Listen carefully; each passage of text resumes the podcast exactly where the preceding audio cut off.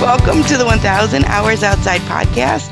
My name is Ginny Yurich. I'm the founder of 1000 Hours Outside, and I met a new friend at a homeschool conference recently, which is a great place to meet new friends. Heather LeFebvre, welcome. Thank you so much. I'm so excited to be here. I'm so excited you're here. We had booths that were kind of kitty corner, and yours was just so darling.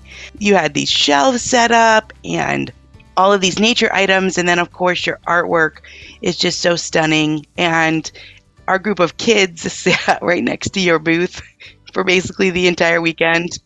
I know. We were so impressed. I know our kids, all of our kids don't behave all the time, but your kids were so good that weekend and they were so easy to have right there. they were right there. So it was great to meet. And it's been a while since we've talked about nature journaling on our podcast. That's what you do. You have a website. I can't even believe you got the URL, The Nature Journaler. I know. I, I honestly felt a little guilty, but it was there. So I had to use it. That's so cool, Heather. the Nature Journaler, and it's the same on social media at The Nature Journaler. This is incredible. So people yeah. can find you there. I had a conversation, it's been a long time, with John Muir Laws, who's sort of a nature mm-hmm. journaling guru. He's got a bunch of YouTube right. videos. And at that time when we talked, I wasn't totally sold on it, actually. But then right. we talked. Sure. I thought, well, what are we going to talk about for an hour? And then that episode ended up actually being two hours long about journaling and about the growth and about growth mindset and looking back mm-hmm. and seeing how you've grown and dyslexia. We talked about a lot of things. That a journal can be yeah. this sort of safe place, especially during childhood, where it doesn't have to be spelled right and everything doesn't have to look right. It's your own safe space. So I was sold after yeah. that conversation, but haven't had a conversation since about nature journaling. And so thank you for being here. Yeah, I'm so excited. And I, John Muir Laws, I think, is sort of the mentor for all of us involved in this. So inspiring. And he is always the first person to say that journaling can look different for everyone in every family, in every situation. And it's all about learning and the experience. And so, yeah, my take on nature journaling is a little different from his and from other people who do it. And mm-hmm. that's the great part is that everyone can do it in the way that appeals most to them. Yeah. I love that. And yours is this mix of these beautiful watercolors and also beautiful script. And I love that. And you sell some of your prints online, different cards and things. People can look that up but just beautiful the way that you weave all of that together. It's really eye catching. And you sent me home with this beautiful card, and I love it. It's darling. So I'd love to hear a little bit about your story. You wrote on your website that you are in line of four generations of artists. So this is a neat thing. Tell us all about that.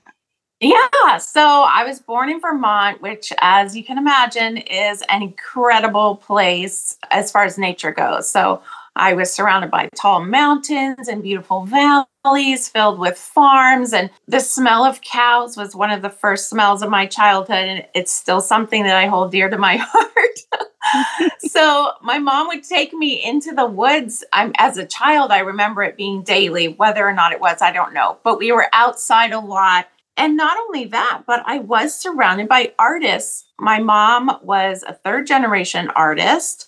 Her mom and my great grandparents had all passed away by the time I was a child, but I had the art and the stories. And then my aunt and uncle lived in the town store and they were full time fine artists. So the art wow. was right around me right from the beginning, which kind of had an interesting effect though, because of this gorgeous art. As a young child, without them saying or doing anything, I felt a little challenged or what, what do you intimidated because mm-hmm. of all this gorgeous art. And I think I was afraid to dive in and start. But actually, later in life, with nature journaling helped me kind of overcome that and realize I just could put some marks and some paint on paper, and that was considered successful.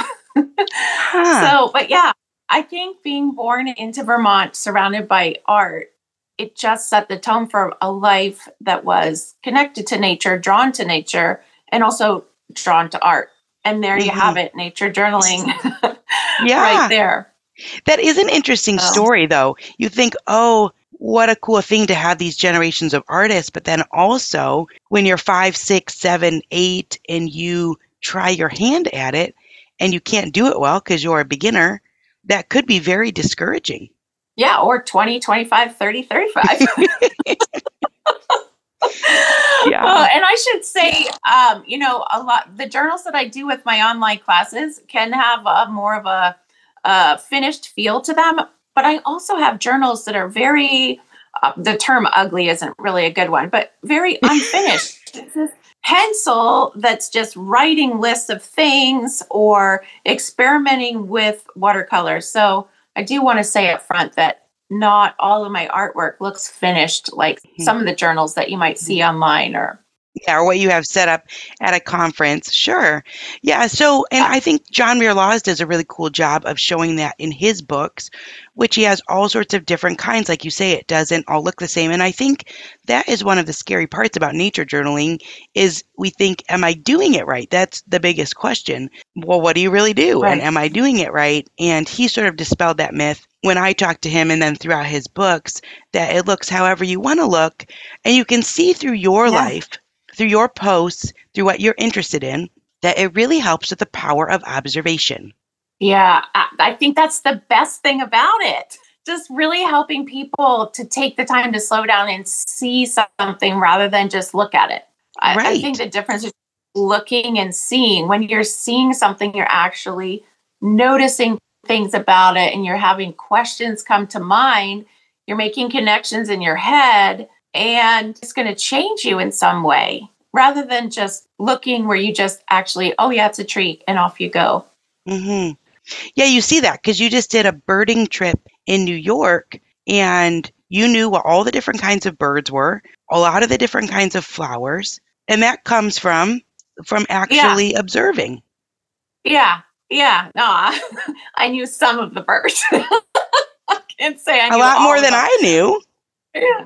Well, you know, we're all on this learning journey. So, yeah, it was, but just taking a theme like that, I was going to New York City to visit a friend. So, my focus to go to New York City wasn't specifically birding, but in the background, I had this little theme running through my trip. Can I see some birds? Where am I going to see birds? Where might they show up in sort of an unexpected way? and that happens. I mean, we we walked into the public library that just happened to be having a show going on in which an Audubon book, one of the original ones, was on display, a full size rendering of the turkey, the wild turkey. And there was mm-hmm. bird. There was a family of birds right there. And then riding on the bus one day, my friend said, Oh, yeah, on this road, people have graffitied birds all over the fronts of shops. So I look out the window, and sure enough, there's a yellow warbler painted right on someone's shop window as it was mm-hmm. closed. So it's just so fun to, to take a nature theme and tie it, weave it all the way into the rest of your life. Mm-hmm. Yeah, that's a really neat thing. I wouldn't have thought to look for it in real life and also in paintings and things like I've never thought of that. Well, okay, so it also helps me because I can be a little overwhelmed. If I went to an art museum or any kind of museum or a trip, whatever, I, I want to see everything. I want to capture all the beauty. And then I get stuck because I don't even know where to start. But kind of taking a theme just really helps to settle me down and to kind of make me feel successful at noticing something. Hmm. So yeah, I did I did this with flowers last time I went to a brand new art for me, brand new art museum. And I thought, okay, I'm going to look for the flowers as I walk through this, beginning with medieval, hmm. going through, you know, all the Renaissance and into modern art. And the flowers were what drew me. So, yeah, it's a really wow. helpful thing. Yeah, yeah. I, it's a great idea. I think that kids would love that too. We have this one park that we go to this recreation area. It's got a cool beach, so we go there a lot in the summer, and it's a pretty far drive back into the park. And there's a lot of bikers. So the kids love to count. We always count how many bikers do we see on the way in and on the way out. And so you take something like that, and it doesn't actually have yeah. to be just the birds that are flitting around because sometimes they're real quick, but you were taking pictures of, like you said, the murals on the sides of the doors mm. and to actually notice it's a great idea. Yeah, for any place you go to say, look, we're going to be looking today for X, Y, or Z. How many can we find? What's the differences between them? That's a great idea. So you had a lot of birding things that you saw when you were in New York, and then you said you saw a hornbeam tree, and I don't even know yes. what that is. Well, I've been noticing it for a couple of years because it has this gorgeous seed like flower structure that kind of comes down with maybe 10 or 15, 16 little flowers in a in a long line. It looks like a party decoration. So you've got the beautiful leaves and then this party decoration that hangs down from it. And it's like, what is this tree? I need to know. And then finally, while I was in Central Park, I looked it up online and realized it was a hornbeam that I hear. I've, I've been hearing in literature for a couple of years and never connecting the dots. And so now I'm going to have to remember in Central Park, I finally figured it all out. That's awesome. What a cool trip. Yeah. That's a neat thing to do to tie it into a trip that you're already going on and just to see what you yeah. can see. And I think that really helps life be more exciting and more wonder filled. Oh, yeah. Yeah. So, what yeah. a cool thing. And even I saw just recently, you were talking about the butterflies. I mean, really, you can see it through your posts that you are observing the world and excited about what's in the world and learning about the world because you wrote about the first butterflies that you usually see in the spring. And I didn't know some mm-hmm. of these names. So tell us some of the butterflies you've already seen. So the mourning cloak usually is the first one that I see. And I only learned about this a couple of years ago. But once you learn about something and you see it, it usually sticks in your mind and then you start to see it regularly. And the mourning cloak mm-hmm. usually appears for me about the middle of March. And two years in a row, I've seen it in the exact same place in the same woods. And wow. now that I'm trained looking for it, I'll see it everywhere. In fact, I think I saw one in New York City when I was there. So, yeah, and with the mourning cloak, then I've been seeing cabbage whites and some little, the little orange and black ones. They're much smaller than monarchs, and their name escapes me now. And then we also saw a little blue, I think. So, yeah, I'm just so surprised that so early in the year we can see such a range of butterflies. And then I think I even saw a caterpillar on a tree, which I don't think of caterpillars until later in the summer, but there they are. So, mm-hmm. yeah, I guess my philosophy with all of this is life can be a great big treasure hunt. And it's so much more exciting when you have that kind of a mindset. And nature is so endless. We're just never going to run out of subjects to be looking for. I love that. And really neat to have that mark the days and the seasons to say, look, I know about this time every year, these pop out. It's the same with the flowers that come up every year. You know, about this time you can expect. And it's exciting because it's been yeah. a whole year since the yeah. last time. So, like I said, you really see through your postings that this nature journaling has given you an eye for observation, an eye for wonder, mm-hmm. an eye for new things, and that's something that we all want to have because that really enhances our life. So let's switch a little bit. We're big on biographies here. And I read a long time ago that by reading biographies, it just helps you be more confident because you see that everyone's lives have these ups and downs and peaks and valleys, and people just keep going. And that's what adds to their mm-hmm. success. Mm-hmm. And so a unique twist that you do on nature journaling is that you study the lives of these authors that we adore and how nature affected and influenced them. So, this is a unique thing I've not heard of before. Really, a special and exciting idea to look at the authors through that lens. So, tell us about that. Yeah, so actually, I grew up reading a lot of biographies, and these men and women inspired my life so much. At certain times in my life, I wasn't around a lot of other people, just where our family moved. And I think the books became my friends, and their lives became my role models. And then as an adult, I began to think, well, what was it that helped these men and women get through their difficult times? What inspired their life work? Those that wrote books or created art. And then I thought, well, what about nature? How did nature influence them? And lo and behold, nature plays a large role in so many of these people. So, some of the ones that I have studied in depth and then created classes on are people like Jane Austen, the Bronte sisters, Beatrix Potter, Louisa May Alcott, Laura Ingalls Wilder, L.M. Montgomery, a few others like this. C.S. Lewis is right now someone that I'm studying in preparation for a class. Wow. But you think about Jane Austen and the books that so many of us love. She spent most of her life in one county, the county of Hampshire in southern England. She was surrounded by farmland and by the really highly structured land of the wealthy, the gentry. So she kind of split her world between those two. Her father was not only a minister, but also a farmer. So she had to help with that kind of work in the family garden and on the farm. But then she also got to go and stay at these very wealthy homes and experience the gorgeous gardens that they had. And then it turns out, you know, I think there's a nature sort of trend that happens with every time period. And the nature mm. trend during Jane Austen's time was the picturesque. And this was brought forth by a man named William Gilpin. And British people started taking boat trips and train trips. Well, was it not train trips yet? Boat trips, walking tours, in order to see these picturesque areas that kind of have this gothic feel to them. Maybe a, a ruined castle and, and trees just right, placed just right. They would kind of also doctor their little drawings of these places to make them look even more picturesque than they actually were. Hmm.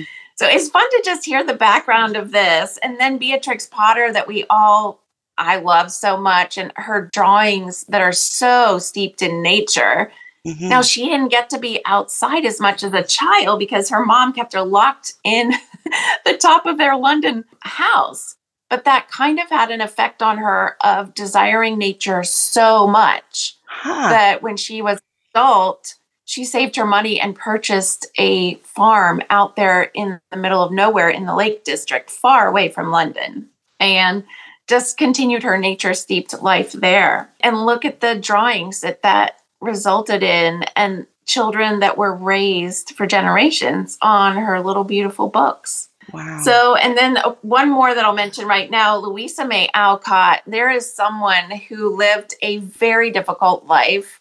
She never married. She spent most of her adulthood trying to earn money to support her parents and her sisters. And nature, I think, was her solace, where she got a lot of inspiration. In fact, she was a runner at the time when this is during the Civil War period. Women really weren't supposed to be runners, right? But running after, this was how she coped with her difficult life. And even when she went to Washington, D.C. during the Civil War to be a, a nurse in a hospital there, during some of her few hours off, she would go running through the outskirts of the city. So, wow. is this fun to learn the nature that was really providing a solace for these women? I think someone said about the Bronte sisters who lost their mom at a really young age but it was the Yorkshire Moors that really mothered those children hmm. through their childhood years. So, wow, this is fascinating. I have been looking for simple ways to form healthy habits and get the nutrients my body needs when my immune system feels unsupported.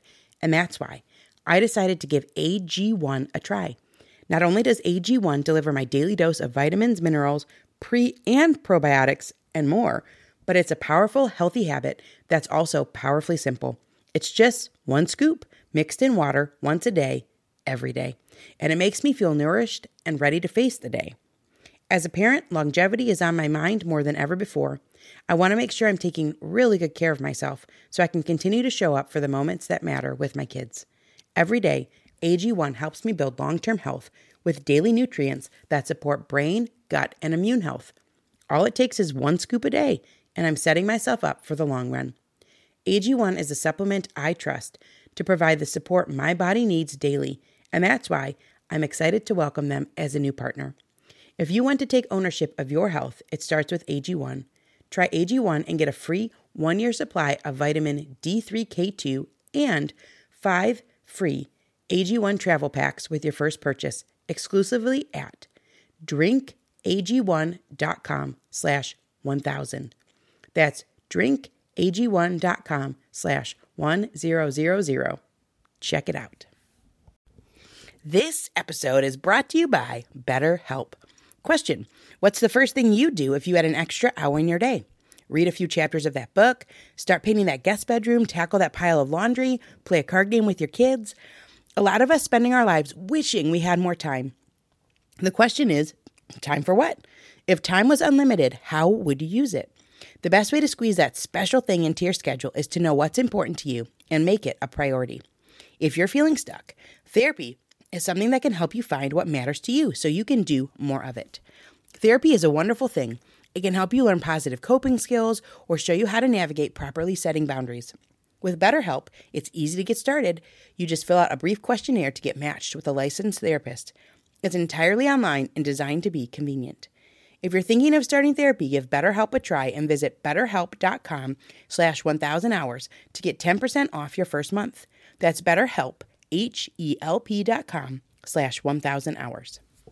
To look at these authors through those lenses, how interesting. Yeah. So then you have these courses where you connect the nature exploration with the lives and landscapes of the beloved authors and artists. So it's this interweaving which I love interweaving. We should learn it yeah. all together and not in separate categories. So you're learning about history, you're learning about geography.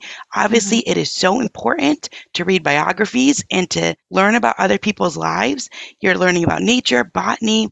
So talk us through one of these types of classes that you offer. So I, I have two six week courses, and there's three authors in each of those. And then there's a couple that are just focused on one person. So, what I want to do is to look at, we look at the person's history, their growing up years. Then we look at the landscapes that they grew up in or that then they lived in later on. And then we look at our own landscape through that lens, kind of go out on some nature walks, do some journaling, observe the differences and the similarities. What hmm. Jane Austen was, she stayed in such a small area throughout her life, but she did move a little bit in that class, we kind of make a geographical timeline of her life. And then we make one of our own lives and mm. notice the differences in landscapes where we might have lived or houses if you haven't moved out of out of the same town you might might have changed houses or the landscape around you might have changed over the years so we look at that. And then I do have to throw in literary influences. Just a little part of the course is what influenced these writers hmm. because they didn't just come out of a vacuum. So we always talk about the books that they were reading. And wow. we do a number of watercolor tutorials because that's kind of the heart of my classes. We do watercolors of their house. We always paint their house. We paint a number of the flowers or trees that they would have grown up with and we always have a couple of tea times, tea times where we discuss their literary influences, but we might also throw in just a little bit about their historic dress. I like to dress up in historic time period for those tea times. Oh, I've seen that. It's so fun. this is so fun. Yeah. This isn't anything that I've ever done just because I'm just not good at fashion or anything like that. I went to something recently where you were supposed to wear a fancy hat and I didn't have one. And then I got there and someone had this table of, I mean, they probably had 150 hats they were letting people wear. so it's not my thing, but I, I'm so drawn to it because it is, it's such, it's different. And yeah. it's interesting to think about how life has changed just in a couple hundred years the dress and the styles and the fashion and what was acceptable and what wasn't. So that's super interesting. I've seen your pictures dressed up. Yeah, it's so fun. And you can always see just a little bit of how things from back then translate into our fashion nowadays. A couple of my hmm. classes, we talk specifically about that in the tea time. But then we bake a recipe because you've got to taste history too. so I like doing that, a historic recipe. And then you can close your eyes and imagine what it'd be like living back when these men and women lived. But it's just a, another fun way to explore the nature that is around you through the lens of these lives that we are already so attached to through their literature. And yeah, it's it's just a lot of fun. And I love tying all the threads together and using nature as mm-hmm. that kind of core. Yeah, and it gives you interesting stuff to talk about and to know. I think if you're out on a nature hike and you know what the different butterflies are called and you're in a group, that's really valuable knowledge. People are excited about that. The kids want to learn, the other adults want to learn, same with the birds, all of these different things. So, we're heading into the summer here. A six week course sounds like it would be super fun to do during a summer. What kind of ages do you end up having taking the courses? So I focus the material for high school and adults because I want it to be really full and well rounded. But a lot of middle schoolers can easily do this even on their own. And then I would say there's so many different parts of these courses that if there's an adult to kind of direct that lots of elementary kids have and can participate in these kinds of courses. And because of the different types of activities, you can choose different things for different kids. I also have a summer course on wind in the willows, and it's broken up over three months for the whole summer. And it's so much fun to study those four animals and the landscapes that were in Kenneth Grahame's life, how they differ or how they're similar to ours. Go out on nature walks and look for maybe muskrats or whatever might be in the waterways near you. There's a lot mm-hmm. of fun. In that one also has what I call out of the box nature journaling activities. I think in that one we made a little miniature garden with little plants that might be that could grow in our area. And we even did a sewing project in that. So there's a couple of other things to get kids' attention if they really aren't into painting or drawing. Wow. Yeah, they're really comprehensive. So people can find those on thenaturejournaler.com because you have that amazing mm-hmm. URL, thenaturejournaler.com, easy to remember. All of these different courses. What is the most popular one? Well, I think Jane Austen, the Brontes, and Beatrix Potter, probably because it came first. And people that are generally interested in literature and nature are also seemingly interested in those authors it, and it's hard to tell which is my favorite. I also really love the class on James Herriot, where we spend four weeks kind of immersed in the landscape of Yorkshire and the animals that he would have treated as a vet. I don't know if you've seen the All Creatures Great and Small video series that's been out the last few years, but the course mm-hmm. is based off of the life of James Herriot and the landscape he was around. That's a really fun one. Yeah, they're all different. Yeah, yeah. I, I which mm-hmm. of these authors? I, I still think Louisa May Alcott and her. She's really connected with Henry David Thoreau um, and Walden Pond and Concord because they all lived together. And in fact, Thoreau taught a class one summer for Louisa May Alcott, the school she was in, and so what? she learned her wildflowers from Thoreau. I mean, how cool is that? I had no idea. Wow. Yeah. So then you make those connections. That's the thing about learning in context. You make those connections. So if you're looking at through the lens of history and you're trying to remember when people lived at what time period, those types of connections really help. That is unbelievable. I had no idea. What a cool thing to learn. So you said you're working right now on C.S. Lewis. Where are you at with that one? Well, I have taught that a couple of times in person to middle school and high school ages. So I, am thinking about how I want to expand it into a video course. And I'm hoping to go to Oxford later this year and do some on the ground research again there. Wow. And Lewis was someone who would take his yearly holidays and go out to a remote place and do these walking tours. He would get a few friends, they would spend the entire day walking, stay at a pub overnight, and keep walking the next day. So he was very tied to nature. I think one of his earliest memories that sparked this joy in him was when his brother made in a little tin a tiny little fairy garden. And wow. Lewis was enamored with it. And I think it just opened up something in his mind. Also, interestingly, Beatrix Potter's Squirrel Nutkin was one of the earliest books that influenced C.S. Lewis. So you can see how all of these authors are tying together. Wow. So that's so cool. Yeah. It's like a historical rabbit hole. I feel like when I read books, yeah. I love, I make a note of what books they're talking about. And then often that leads you to the next book, especially if it's been mentioned in lots of books. So this is an interesting yes. thing, especially when there was less, less literature yeah. available. It's a little bit easier to dive mm-hmm. in and to say who influenced who and what were they reading and how interesting to even be able to find that information. Oh, I know. I know it's so mind blowing and so fun because you can trace that chain all the way from Jane Austen at the end of the 1700s, all the way into the lives of Lewis and Tolkien here living, they lived in the 1900s. So just wow. comes right on down. So, do you have any yeah. stirrings of authors to come? If you're kind of working on C.S. Lewis now, do you have like this repository of, you know, someday I'd love to have these other ones too?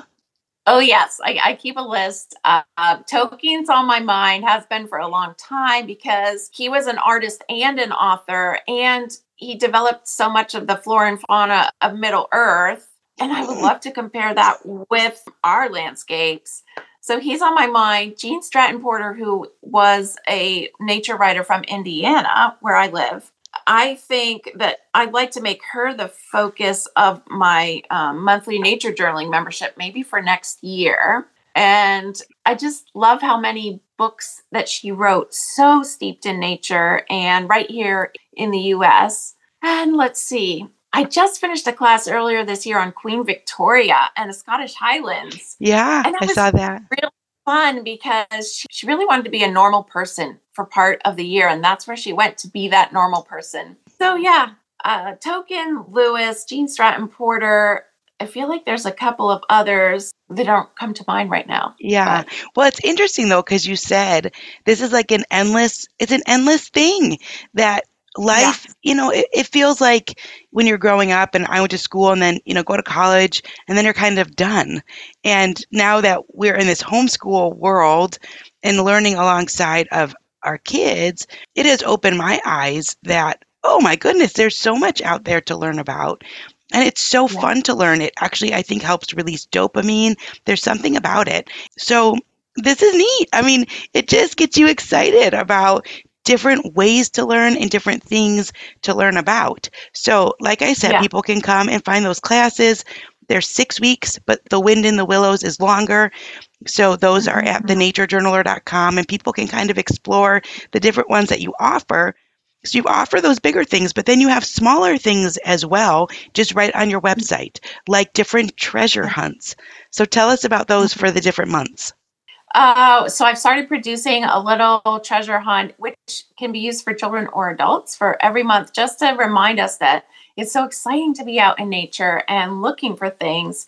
So I've put some things there that you can look for specific to the months. And of course, it's kind of specific to my Midwest area, but you have to work from the place where you live. so, yeah, I know. I always tell people just flip it around. You know, if it's if the yeah, April one works yeah. for your January, then just use it for January. Yeah. I do have a free little mini course on connecting to nature, and that comes when you sign up for my newsletter on my website.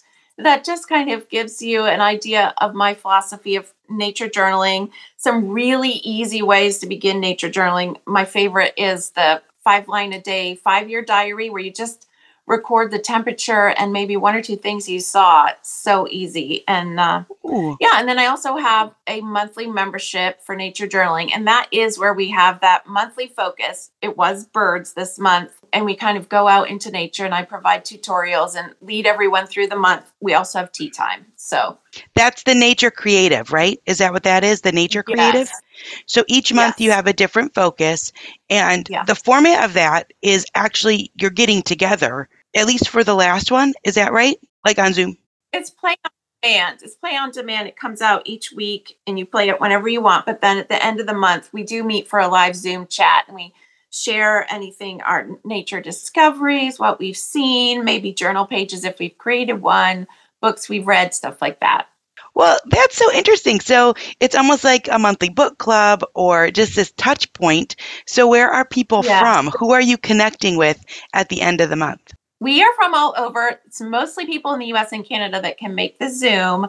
And I love it because we all share our weather at the beginning and what we've noticed with the theme. We've and we've got California and Utah and Texas and Delaware and upstate New York and Connecticut and then Indiana and Ohio.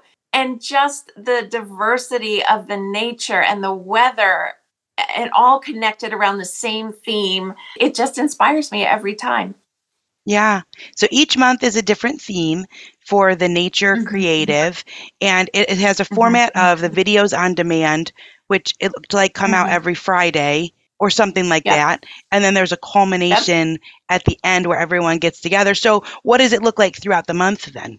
So, the first week of the month, I send out an introductory video and tell what our theme is, maybe give a little introduction about it, some inspiration. This year, Henry David Thoreau is sort of our nature journaling mentor. So, I usually share something from his life. And then I have a book video, suggested books on the theme that month that you might get from your library. Everyone loves that. I love that video. And then we have two watercolor tutorials that I you can just watch me painting and I give instruction through the whole video. We use a six color paint palette. And then the next, uh, we, we also focus on our sit spot the first Friday. The next Friday, I send a video of a nature walk and nature walk prompts. And then the third Friday, I send a video of tea time where I'm discussing how how's it going through this month. Maybe here's what I've discovered, something from the journal, and here's a few more books that I've been enjoying. We bake the recipe. And then the final Friday is just kind of a tie up. I like to end the month with gratitude. What did we enjoy in nature this month? Hmm. And what are we thankful for? And that's also the same week of our Zoom get together. This is really fun. And do you find that this yeah. is also more focused toward high school and adult, or do you have families that are joining in? How does that work? So we have all ages, but I'll tell you what's really interesting for the Nature Creative. We have a lot of retired educators, a lot of Aww. moms who have kind of graduated out of homeschooling but still want to keep learning educators from the public school that want to keep learning after they're finished. Just lifelong learners is what it is. Inspiration wow. for we do have homeschooling moms that are still homeschooling. We do have homeschooling families that use it with their families. So it's kind of for all ages, but definitely people that don't want to stop learning. Everyone wants to start their year off on the right foot, and for me, that means making sure I'm eating well and have enough energy to do everything I want to do. But I'm not going to run to the butcher every day to get a fresh cut of quality meat. That's why Good Chop is such a lifesaver for our family. Good Chop offers fully customizable boxes of high quality meat and seafood delivered to your door on your schedule. Their products are vacuum sealed and frozen at peak freshness, so you can stock your freezer and cook when you want. We had a somewhat last minute get together recently, and it was so incredibly convenient to just head to the freezer and pull out a couple bags of Good Chops hamburger patties to whip up some burgers quickly. They were so delicious. Besides being delicious, it's important to know it won't cost you a fortune either. Good Chops price per meal starts at just $3.74. Go to goodchop.com slash outside120 and use code outside120 to get $120 off across your first four boxes. That's code outside120 at goodchop.com slash outside120 for $120 off. goodchop.com slash outside120 code outside120. When the skies open up while others seek shelter, I embrace the rain. Heading to my favorite hike, the raindrops are like a soothing melody, and my Vessies ensure each step is dry and comfortable, turning a simple outing into a rather delightful experience. Whenever my kids and I are stepping into a great outdoors adventure, I love wearing Vessies stormburst boots to capture the beauty of springtime landscapes. Their robust style is perfect for our nature excursions, adding a little dash of elegance to our outdoor explorations. This spring, transform how you view wet weather with Vessi. Their Dymatex technology makes their shoes not just waterproof, but a stylish barrier against rain and puddles. Whether it's a sudden downpour or a planned seaside walk, Vessi shoes ensure your feet stay dry and comfortable. Embrace the essence of spring with Vessi. From chic city walks to adventurous treks, find the perfect pair for your lifestyle at vessi.com slash outside and enjoy an automatic 15% off your first order upon checkout. That's V-E-S-S-I dot com slash outside for 15% off your first order. Wow, what a community! A community of lifelong learners. It's only $18 a month. I was looking at some of the comments and the feedback, the reviews that people give. And this one said, This is such a wonderful class. I race each month to my inbox to see what the subject will be this month. So that reminds me of you, right? It's it's this wonder and anticipation and excitement of what's it going to be. And then this one says Heather mm-hmm. is a gracious instructor who opens the door to the wonderful world of beauty and the miracles of nature that is all around us every day. I love it and highly recommend it. So people can go. There's a lot of reviews there and just get a feel for what it's like and only $18 a month. So that's a fun way to find community and to be inspired and accountable to keep on mm-hmm. learning. I just, I love that you're doing that. So you really have this breadth of things that you offer for families, yeah. for adults, for, like you said, retirees, and it runs the gamut. Small things like you can look for wildflowers or you can take these different courses. You have mm-hmm. vocabulary on there. So you talked a minute ago about the six color paint palette. Tell us about mm-hmm. supplies. What are some of the staple nature journaling supplies? So, in all of my classes, we use the same six color palette, and it's just uh, quinacridone red rose, a, a yellow, it's similar to Hansa yellow, sap green, ultramarine blue, cerulean blue, and burnt sienna. And with those six colors, we do everything. We do all of the paintings. And you might think it's limiting having six colors, but actually it's freeing because you don't have to think so much and you get a lot of practice mixing colors together. So we also use a water brush and I do that because I want everyone to have the same the access to the same materials and no one to you can use real brushes if you want but the water brush just keeps us all on the same level and shows that you can paint all these things in your journal with just a water brush. Plus they're great for out in the field. And then pencil and i like to use a pilot pen just a gel pen. Yes yes these are the best pens. Let's talk about that for a minute. I like this pilot one. It's called the Precise okay. V5. These are my favorite pens, and it, it's a pilot. It's a little different okay. than your pilot, but shout out to the pilot pens. Yes, and there's even one called Coffee Brown, and it comes from Japan. It, it, it's a pilot pen, I think, but anyway, it's it's brown, and I love it. And then we also use a white gel pen because there's no white paint in watercolor, but it's a Uniball Signo 153. I love those. So it's pretty much it. And paper towels and some watercolor paper or a journal.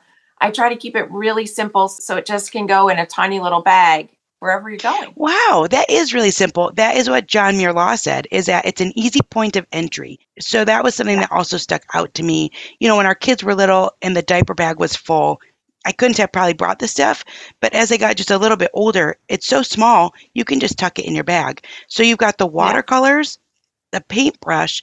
Now, how does the paintbrush not leak? Because that's the one that's got the water that's filled into it, right?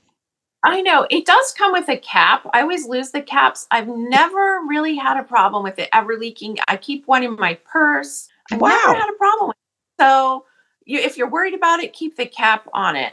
But I should also say that I don't get to do most of my nature journaling on site. That just is a luxury, I feel. Mm. So I do end up having to do a lot of my nature journaling from my phone, from pictures that I've taken. Um, yeah. So I kind of combine. If I can get outside and do it in person, that's the best. But I don't give up on it if I can't do that. So, yeah. yeah so I saw recently you taken a bunch of pictures of peonies, and then did you come home and paint those? I did because I couldn't stop right then. So I was staying with my friend, and the next morning I painted at the breakfast table with her boys. And after Aww. I finished that peony, my little godson crawled on my lap and I let him paint in my journal. And there it was, his first little painting in my nature journal. So, aw, that's so sweet. Yeah. Well, that's a great idea too, especially with kids if you're out and about and they have different ideas or things that catch their eye that you can just snag a picture of it and then come home mm-hmm. and try and paint it or draw it later. When you talk about yeah. those six colors, and this is my ignorance, did you pick those six colors or is that a sort of standard? Like you're saying all these words like cerulean blue. and if you hold, if people could see, you held up that paint palette, it looks just black to me, you know, in the middle. I know. I think what is standard is that you have the primary colors, the red, yellow, and the blue. And then I just picked which red, yellow, and blue I wanted. And I wanted two blues and the burnt sienna, which I almost categorize, well, I guess as a yellow, but it's a brown. So I just need that to make gray with ultramarine. There was kind of a method to what I chose, but it's a lot of painters would have something similar. They might just choose a little different yellow or a little different red. That's interesting to me. Well, how many op- I don't know anything about it. How many options are there? Oh my word. I don't know. I, I get my paint off of Cheap Joe's website and there's probably 50 or 60 colors I could choose. so I need to just have six. And these, I feel you can't get everything with these six colors, but you can get most things. And that's what I think it, it's about choosing what are the six colors where I can get the most. But if I was going to go on a longer trip, maybe I would take a few extra colors just for the fun of it. Yeah, that's interesting. That six colors gets, I mean, if, if people looked at your website, you have stickers and all of these different artworks. And so to think that those came from mainly six colors is pretty fascinating. That's something that a kid would really learn a lot about color palettes and mixing of shades and colors and things like that through using just those six. So, what is your favorite thing to paint or draw? Ah, I think, well, I love flowers. Flowers are my favorite thing to look at. But then when I want to paint or draw, I'm really drawn towards a landscape, I think. I think I think it has to be that and I think it comes back to my childhood and those landscape views that I saw as, as a toddler. And, mm. and I know that's why I'm drawn to the Lake District where Beatrix Potter lived. It's the similar landscape to that place where I was born. Huh. Yeah, and you so. do just a lot of talking about landscapes and what would someone have been looking at in their childhood. That's interesting. What's yeah. the hardest thing for you to paint or draw? Oh, for sure, people.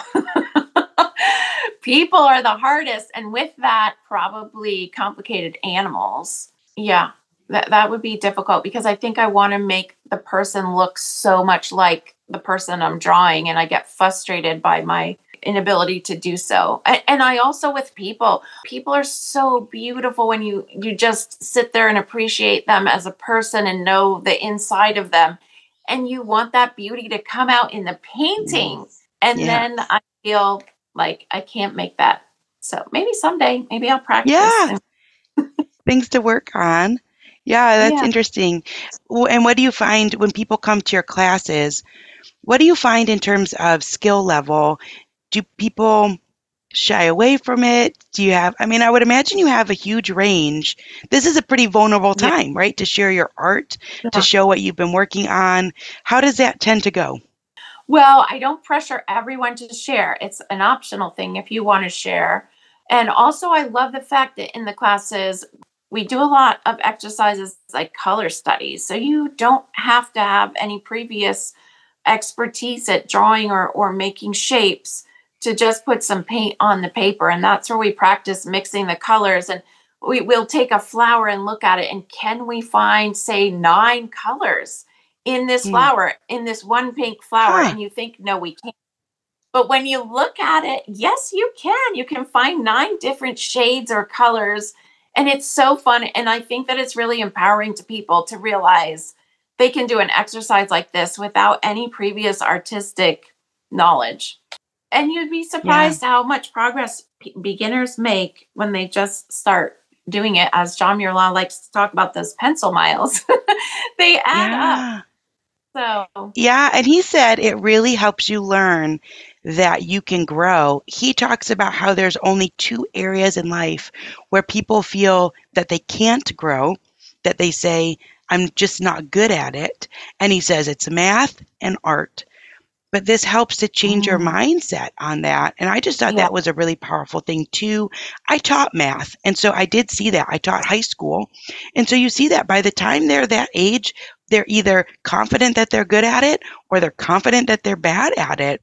And so to be able to change mindset of that no, we can always get better and always improve, even in these different mm-hmm. realms that seem like you can't, is a really powerful thing I am curious because you talk a lot about history and you dive into these historical figures and their lives, how does your art compare and contrast to your family history?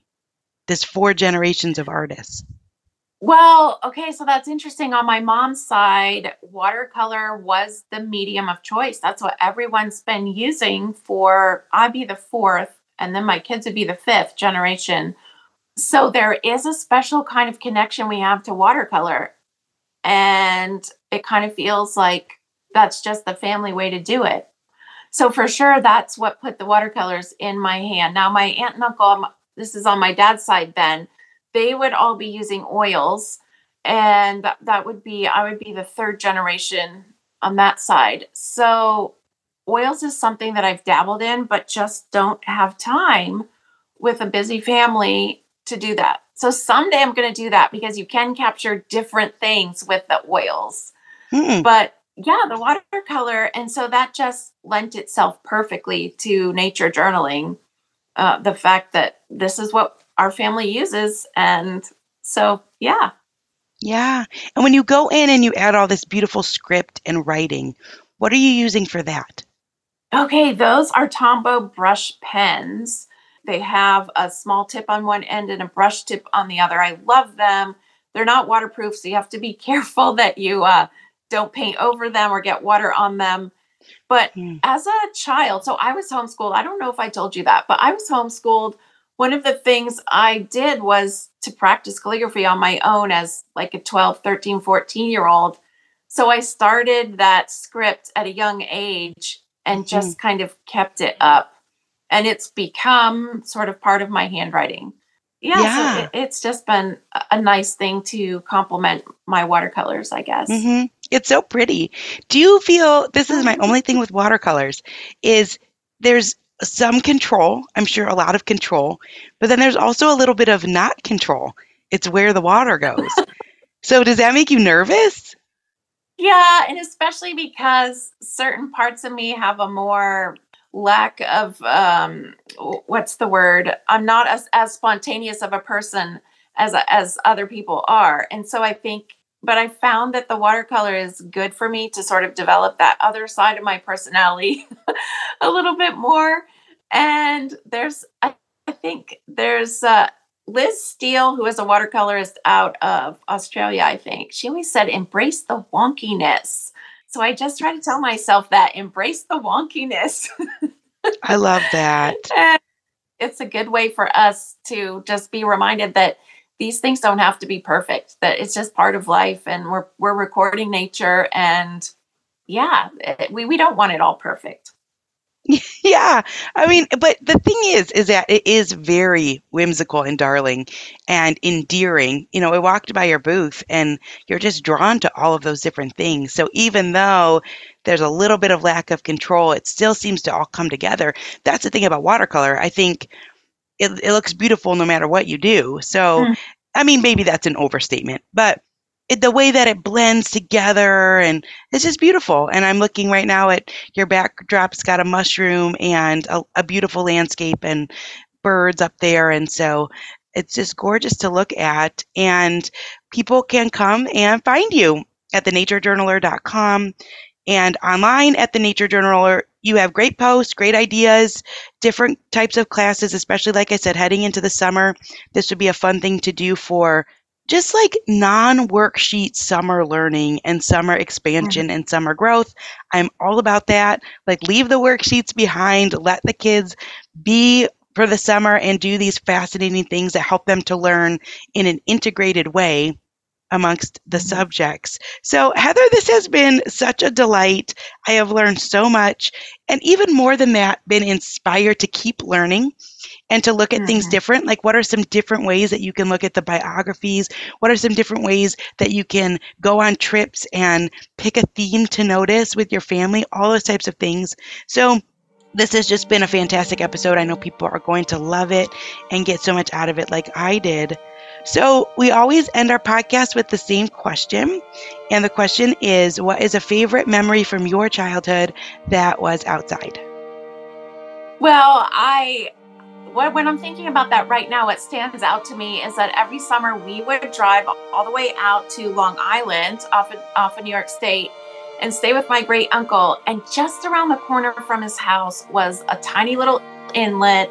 The beach was just a rocky beach. It wasn't like a nice beach. But I remember standing there, willing myself to remember every little detail of the water and how the trees looked on the other side. And just thinking, oh, I've got to store up this beauty and remember it and take it with me for the next year ahead. And I would kind of do that every year.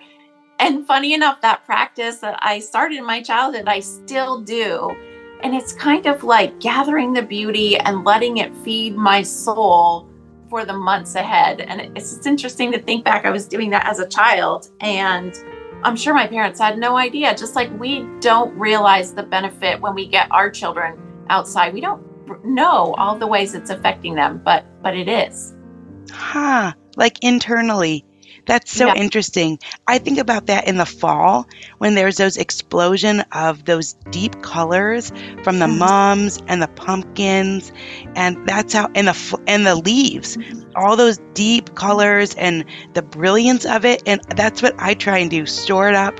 Uh-huh. to help make it through the winter because the winter is white and there's very little color but the cardinals and you know the red berries on the trees but besides that you're not seeing much color when yeah. you live in a place where it snows so that's an interesting thing yeah you, you kind yeah. of you want it to seep into your soul to sustain you mm-hmm. until yeah. whatever comes back the color comes back or you return to the same place that's beautiful yeah well heather this has been awesome i'm so glad we connected at IAHE the conference in indiana yes. it was in indianapolis this past year and it was a fantastic conference and like i said you know the conferences you learn a lot there but one of the best parts is that you do meet new people and you get to mm-hmm. further those relationships once the conferences are over. So, so glad you were there and so glad that we've connected. And thank you for this time. Thank you so much, Ginny. It's been a wonderful time.